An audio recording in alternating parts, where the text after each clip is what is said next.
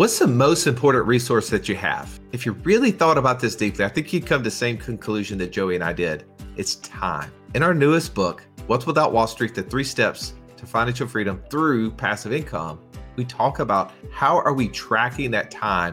What, what is the thing that we can do to get more of that time back? That's right. If you've ever been listening to our podcast and thought, man, it would be amazing if I could take all the things that you guys have learned over the last ten years and just summarize them, put them in some way to easily digest them and take action, that's what this book is all about. You're not gonna wanna miss it. Go to wealth without wall street dot com forward slash new book and get your copy today. If you're not familiar with the Rothschild family, you don't have to be. And you, they're all around you all the time. They are the bankers. The banking family that is most well-known in all the world. But Russ, for this podcast, I wasn't present. So what in the world are you talking about with the Rothschild method today? Well, they, they're part of the Pentaveret, right? You you, you see the movie, uh, So I Married an Axe Murder, when the dad's talking about how how he hates Colonel Sanders. Yeah. Remember that, that part of the movie? Yeah. And he's talking about the Pentaveret, you know, the Queen, the Gettys, the Rothschilds. Right? And then in the end, he talks about Colonel Sanders and how mad he is. He's like, you can't hate the Colonel. He's like, because he doesn't dip the chemical in his chicken and makes you curd it fortnightly. If you haven't seen that movie, you should make it go watch it. And now today's episode has nothing to do with that, but it does have something to do with one of the most wealthy families in the world and what we can learn from them as we try to implement family banking. So if you're using infinite banking in your life and you're trying to extend this to your um, to your family, you're trying to get them involved in what you're doing, we're going to break down those elements without the stallion because he was on vacation. Let's jump in right now.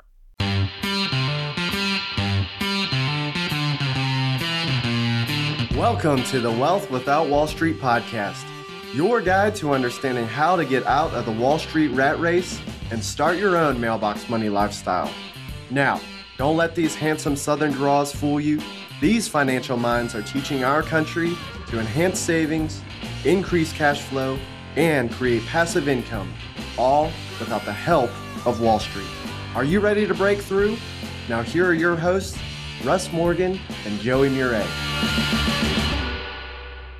Welcome into the Financial Freedom Roundtable, where each week we break down complex financial topics so that you can more easily understand them and, more importantly, take action on your path to becoming financially free. If it's your first time joining us, welcome. Grateful to have you in the room. I'm Russ Morgan. They call me the idea guy, mostly because like a falter guy just didn't sound so cool to me. But enough about me. I'm surrounded by the dream team of financial coaches, and today we're going to be breaking down the Rothschild method. And if you're not familiar with Rothschild, they're like maybe the richest family in the world. It's assumed that their net worth is over two trillion dollars. So if you can figure out how they got to there and how to apply just a small bit of this to your life, I would imagine that would help you become financially free faster. And that's what we're going to do. Let me introduce you to our coaches today. To my left, I got a financial Sherlock Holmes, no problem too difficult to solve. If I would only known him earlier, I'd be so much richer, said everybody. Mister Downtown Ernie Brown. I see Ern. It is good to be seen, Russ. And this is a great topic. And any great topic deserves its appropriate research. And, and last night, I found this really great documentary on this family that that freshened me up on the entire backstory of how their fortune was created and what's happened over the last three hundred, two hundred years that, that has grown it and how they've been able to accomplish so much. Excited to share that today. Yeah. Well, I, I think it's important, obviously, when you're able to learn from a family that most people know the name, right? There's still people toasting um, the patriarch of the family, you know, two hundred something years later. I think we would all benefit Uh, by just a little bit of that insight. But before we get too deep into this, we're bringing back somebody, somebody who's been on the podcast before as a guest, but now first time as a host. And, you know, he's strong. He's smart. He's our inner circle director. When he's not lifting weights, he's lifting lids. Make sure you listen to what he says, because Simon does. Mister David Karcher. Welcome, David. Guys, so glad to be here. Uh, just, uh, man, surreal, just surreal and excited about today's topic, the Rothschilds, man, family banking. Uh, cannot wait to uh, to talk about family banking and how we can all become better at that. Well, why do you think this topic's so important, David, in your mind? Well, you know, not to steal a line from Oprah, but I'm going to steal it anyways. Because you get the bike, and you get the bike, and you get the bike. Everybody gets the bike, right? Everybody gets the whole piece of the pie, a whole pie instead of just a piece of it, right? So when we talk about family banking and keeping the money together, man, the whole pie, is the sum is greater than the individual pieces. So that's what's got me excited. Ern, I know you quote the Bible frequently on here, and I, I love that. And I, I remember in Nelson Nash's book, he was talking about in this equal distribution of age classes, when he was going through an example of how like a patriarch of a family could set up a system that could actually operate for four generations. It could create wealth and allow the whole family to work together in a beneficial way. And and one of the quotes of the Bible that he put at the top of that chapter was from Proverbs thirteen, said, a good man leaves an inheritance for his children's children. And I think, you know, with family banking, which is really what the Rothschilds were known for, was banking, right? Like the the senior uh, Rothschild like set up in Frankfurt, Germany, and then sent his sons across into the major um, metropolitan areas across Europe. And that's how they got their start, was in the banking world. And they, ex- you know, expanded it into lots of different things, uh, wine, art, right? Uh, coal distributions. Um, they were involved and influential in lots of different businesses. But when I think about this concept of how it applies to the you and me level, I think about family banking. I think about partnering the generation, typically the older generation, who has accumulated wealth, has money, but doesn't really have cash flow, right? And that's what they're desiring, is cash flow. They're spending money.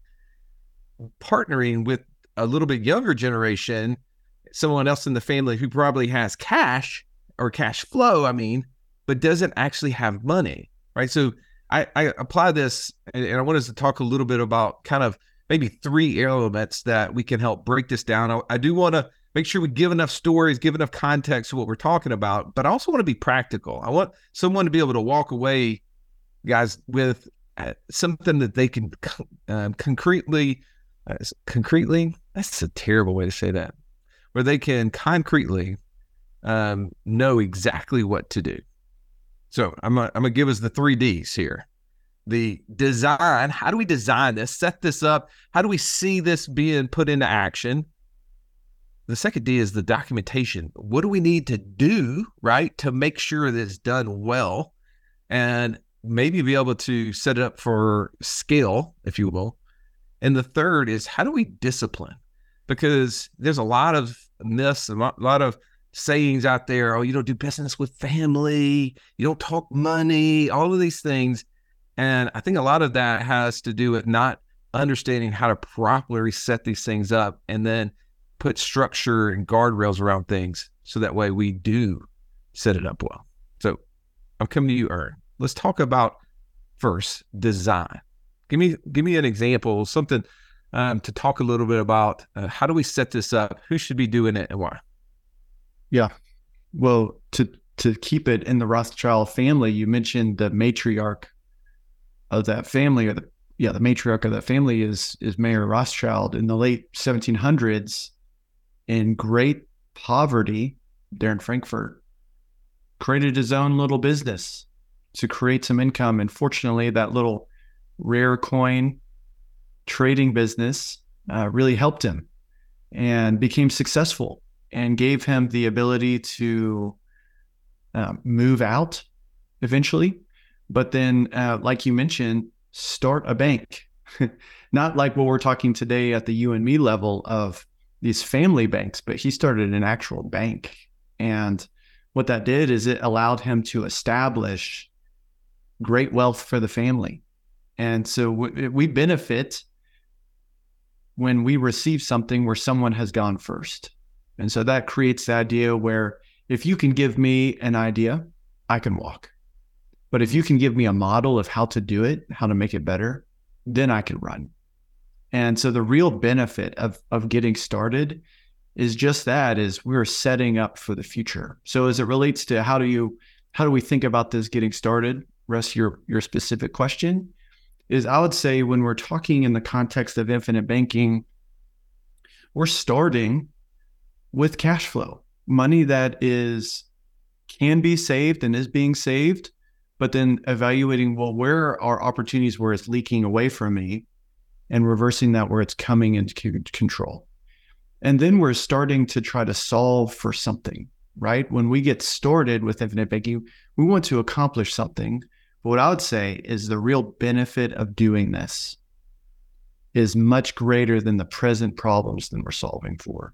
So when I help people through this thought process to implement this concept, I will regularly, I'm not perfect at it, but try to bring up and think way forward.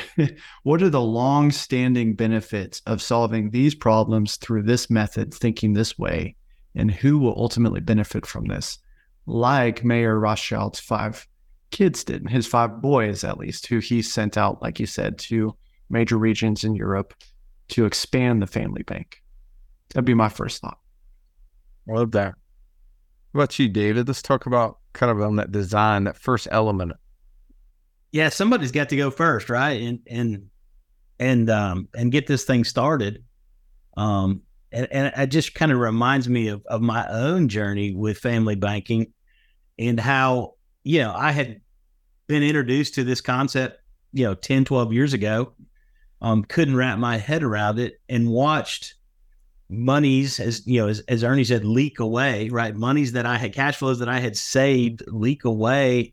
Um, you know, to pay for, you know, the first child to go through college, no student debt. Um, and so when the twins come up, you know, fast forward to the twins come up and it's time for college again. And I'm like, okay, you know, what's the definition of insanity? I'm doing the same thing over and over again and expecting a different result, right? So I'm like, okay, I'm going to repeat this same cycle. I've got monies saved in these qualified plans. And how can I take this infinite banking system, get it started so that I can use family banking to pay for some college right out of the gate, right? And so for me, it was just like I had to had to get it started. I had to get it started somehow. And we started it with, you know, two of the girls and and and and policies with them, funding it from five twenty-nine plans and a policy on my wife. And it immediately, it was amazing, because it immediately created opportunities. And we'll talk more about that, I think, as we go along. But but for me, it was just somebody has to get it started. And, and that person was me in our case. And well, we, we brought it from there. Oh, I love that. I mean, you you had to be that first person. And I, I was talking to a guy today, a friend of mine, and he was telling me, man, my, my father-in-law needs a place to put cash. He He's had a He's had money in this investment account. And by the way, shocking, the investment account is not doing well. And I'm like, I could have told you that, right? I mean, you know, just ask me to tell you, you know, there's a reason why there's wealth without Wall Street, right? Wall Street has been a loser for a while now. And he's like, yeah, he's looking. He, he doesn't know what to do with it. I was like, what is his big needs? He's like, he needs some cash. He needs cash flow. I mean, he he's kind of that phase of life where, you know, pretty much fixed income. And he's like, you know, wh- where do you think I should do with it? Right? Like, people want to ask me, like, like I'm, I'm going to give them the magic bullet. Like, oh yeah. You, oh, you did. Now that you've asked me, um, let me pull out my top ten best places to put money. Right? Like, I'm going to give you that. But instead it was like, well, where do you think he could create wealth? Where do you think he could create cash flow? And he's like, well, I don't know. I don't know where he could do it, but I know where I'm doing it, right? And he started listing off some of the things that he'd been doing as after he'd learned what his investor D N A was. He started investing from that confidence level and started making, um, you know, decisions based upon building passive income streams. And he's like, you know, listing off a handful of places that he's confident in making money. I was like, okay, well, would it make sense then to maybe set up a an arrangement with you and your your father-in-law where he lends you the money, you pay him a guaranteed rate of return back, and then you go do what you just said that you wanted to do? And it seems like you're going to make about two to three times what he would probably want on a monthly basis. Is that not a win-win? He's like, how do you do that? Right? And so that's when I explained the, the situation. You've probably heard me say this over and over on our podcast, but it's the, the first example of this I ever heard was when my father-in-law was sitting there with seven figures sitting in cash after we sold it out during the last market crash. And we were sitting there not knowing what to do. And I read that book, Becoming Your Own Banker, and it was explaining how depositors' money is being lent back out to typically family members. And that's exactly what was happening. My wife was going and getting a loan for dental practice. And I'm like, wait a second, why don't we just put these two together?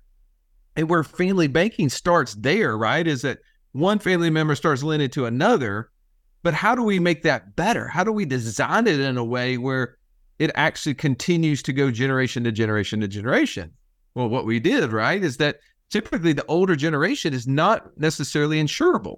But as you and I know, as we, you know, had a chance to meet and spend a lot of time with Nelson Nash, that he was buying insurance policies all the way up until his eighties, but they weren't on him. He was finding other generations, other people to insure. And so what did my father-in-law do? Because he was uninsurable at that time. He insured my wife. He he gave a loan to her, which then gave him a, a Uh, financial interest, insurable interest into her, so he could in, buy an insurance policy with her and take the money that she was starting to pay him back, which is, you know, seven, eight thousand dollars a month, and fund an insurance policy with that cash flow. Well, then that cash flow continued to come in there and build up to where we could start doing more family banking with each other. And I was kind of showing my friend today that that's the possibility. That's what we can do. Now, to your point, Ern, is that, you know, this is typically going to benefit generations to come, right? Like you have to be thinking long range. This may not have all the perfect benefits for generation one setting it up, but we know that we're in our predicament. We're in our current situation because of the actions that happened in the past. And either we can be change makers or we can continue to do exactly what everyone else has done up to this point and get those same results, right? So let's talk a little bit about the second point today. Let's talk about documentation. How do we ensure that this is done well? What would you say there? Well, I hear your your your stories there, and the thought just comes to mind, Russ, don't you know everyone says don't do that? Don't do that. That's a bad idea. Never, ever, for any reason, do business in the family. Don't do that. And it'll, I think it'll, it'll ruin Thanksgiving, right? Oh yeah. You, you don't want to be out of the family because you took a loan and never paid it back. You don't want to be not welcome at the dinner table. That's what people say. So I think the second point, I, I think speaks to that issue, right? I, I think it's, I think it's valid, right? If we let emotions rule the day, I think that's a very valid point. So here's what I would say. In doing family banking, this Rothschild method, what we learned is don't give the gift of money. Don't do that. Don't give the gift of money, but do give the gift of banking. And in the vein of long-term thinking, multiple generation impact, we know that when the, the first person who gets this started begins the process of initiating family banking, right? Maybe the the first deal that gets done, the first loan.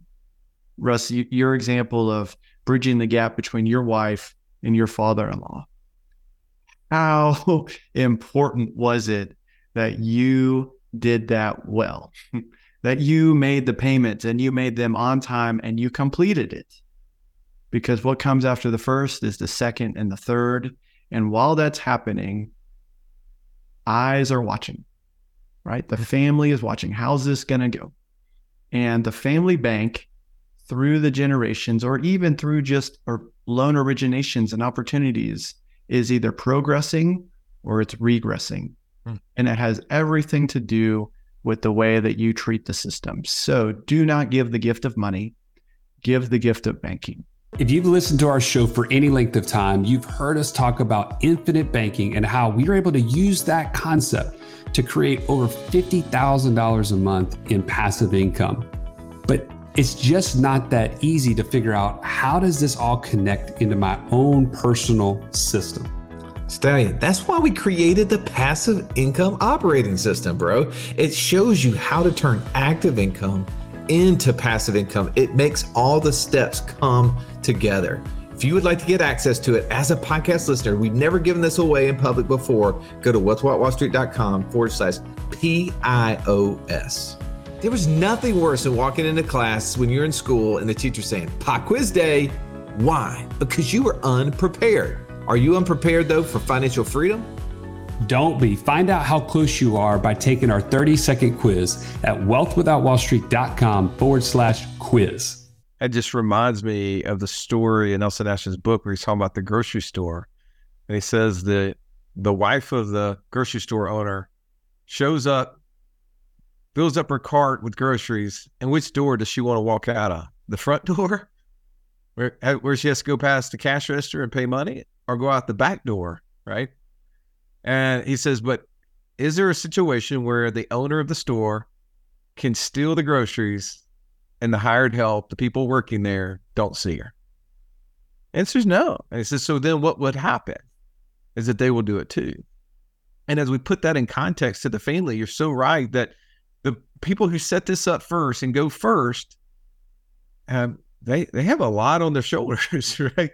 Because everybody is watching, and the way that they do that will determine the successfulness of this going forward, right? Like when when you set up something that's super loose, it's going to be super hard to create uh, tighter measures around it in the future.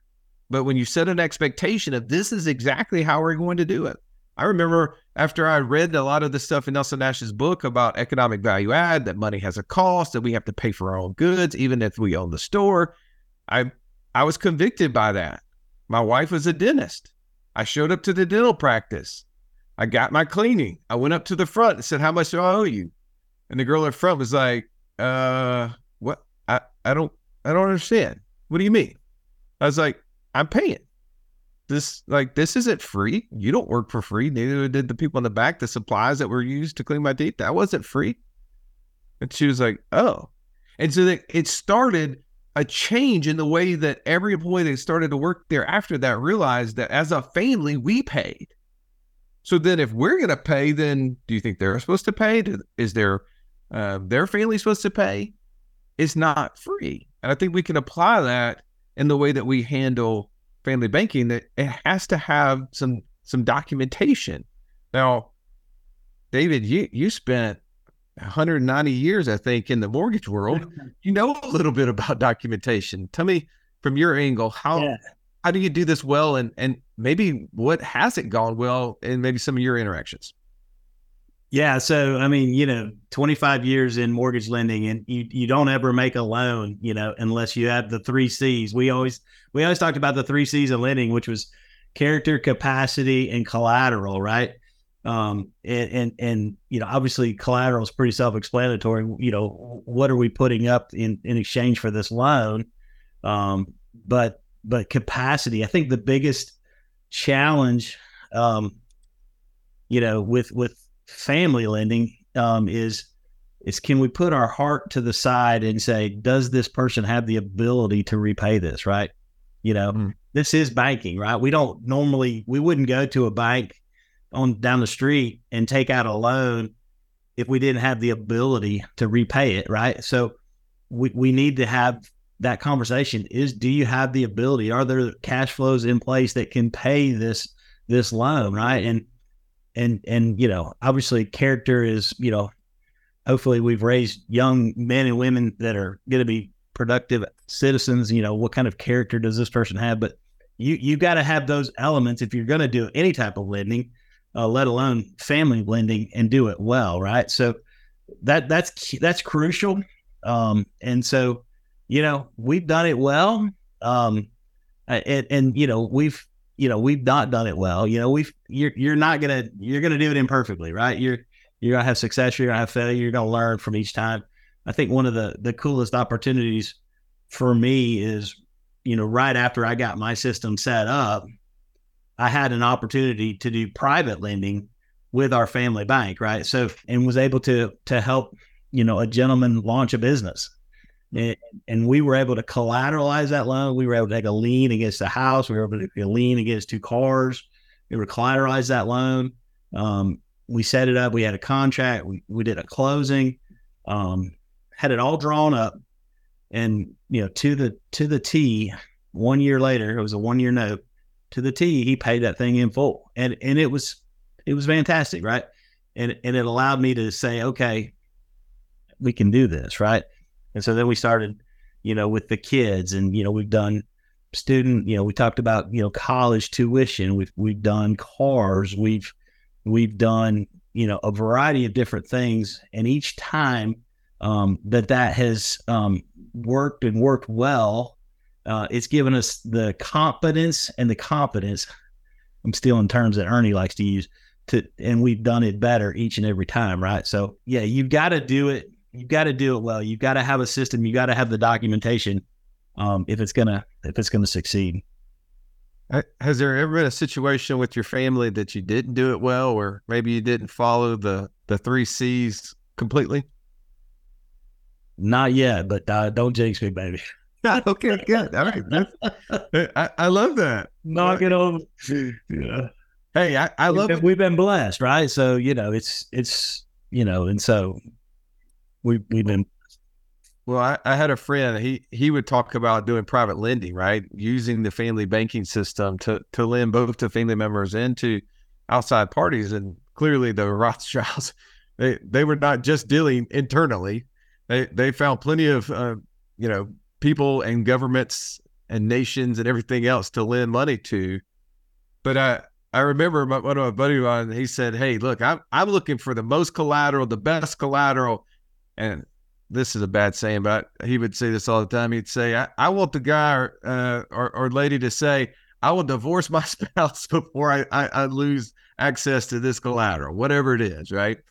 And he put himself in a position to where they they would absolutely not default on the loan, because giving up the collateral in that default would be a much bigger issue than making a payment.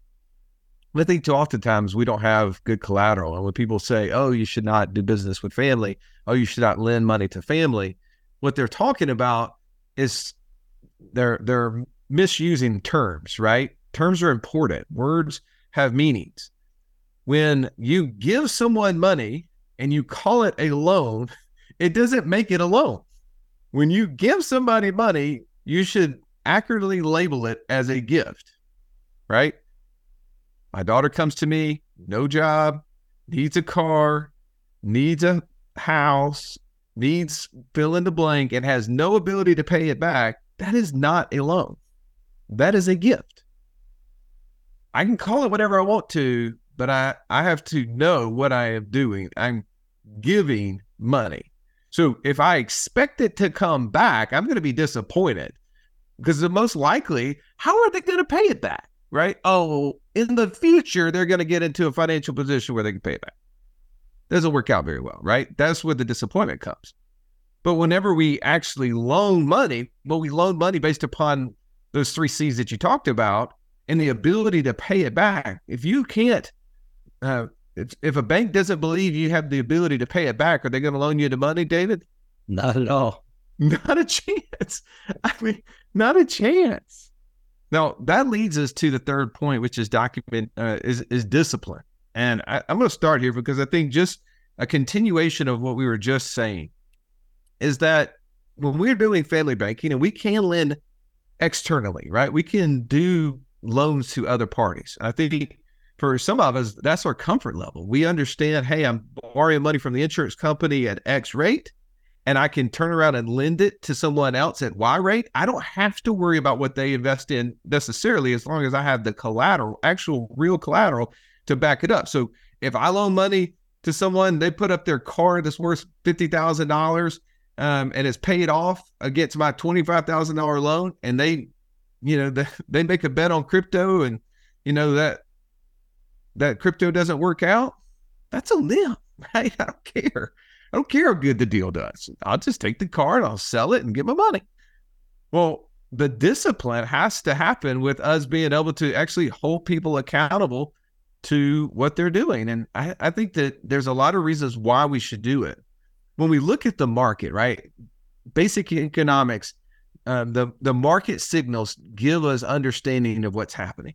Right now, we're sitting in an environment where people say, oh, things cost too much, right? Well, what is what is the reasoning? Why do we have this um, this price increases, Ern? What has been the cause of that? The increase in the money supply, which we know is actually inflation. Right, exactly. Increasing in the money supply. So all of that loose money, free money that's come into the market over the last ten years has created, in our eyes, expensive stuff. Well, but what's ended up happening is now we're starting to see things start to come back down, and we realize that those things don't real have the real value that we were anticipating. You're seeing layoffs at mass scale, and largely, especially on the tech side right now. We see real estate prices come down. We're seeing realtors exit the, um, the real estate world at, at all-time highs. We're starting to see the front end of the crash. Well, what's happened is, is that all that loose money created false signals to the world. People started buying things and creating things, assuming, oh, well, there's all this money, people want to buy it. But really that money that had no backing, there was nothing behind it. And so really there was not a, a true demand to warrant us increasing the supply for everything. And so now we're seeing prices go down as that, as that demand softens. Is interest rates have had to go go up to try to counteract some of that. They should have been going up way before, Russ. No, I, I agree one hundred percent with that. Are, were held low, and that's unfortunate. And low rates encourage investment and spending, right? And so that, that, in addition to cheap money, right, money that just shows up, you don't ask for it. Your president sends it to you in a, in a, in a check in the mail. It gets deposited into your bank account. Businesses can apply for um, for loans and and and help. It just shows up, and then we have low rates that encourage even more of that, and we have what we're seeing today, Russ. So just to add the interest rate. No, problem. I agree. Well, let me connect the dots here, right? For those who are like, but Russ, how does this apply to me, right? All of that big, huge macroeconomic theory. How does that apply to me on my everyday level? Well, as we're we're doing in this family banking, and we give a loan to a family member, for instance. If I give a loan to my daughter and I don't set up a payment strategy for her to pay it back, I've just injected money into her, her system, and I've given her a false signal of excess money, right? Does that mean her spending is going to go down or go up? Most likely it means it's going to go up, right? But yet with the inability to pay it back, all she's going to do now is put herself in a financial pinch. So when we set discipline around the way that we do family banking, we set up actual payment schedules. We force ourselves to make sure that we can pay those things back. And every payment. So I had this conversation today Um, with my friend. We were talking about the potential setup of him doing this with his father-in-law.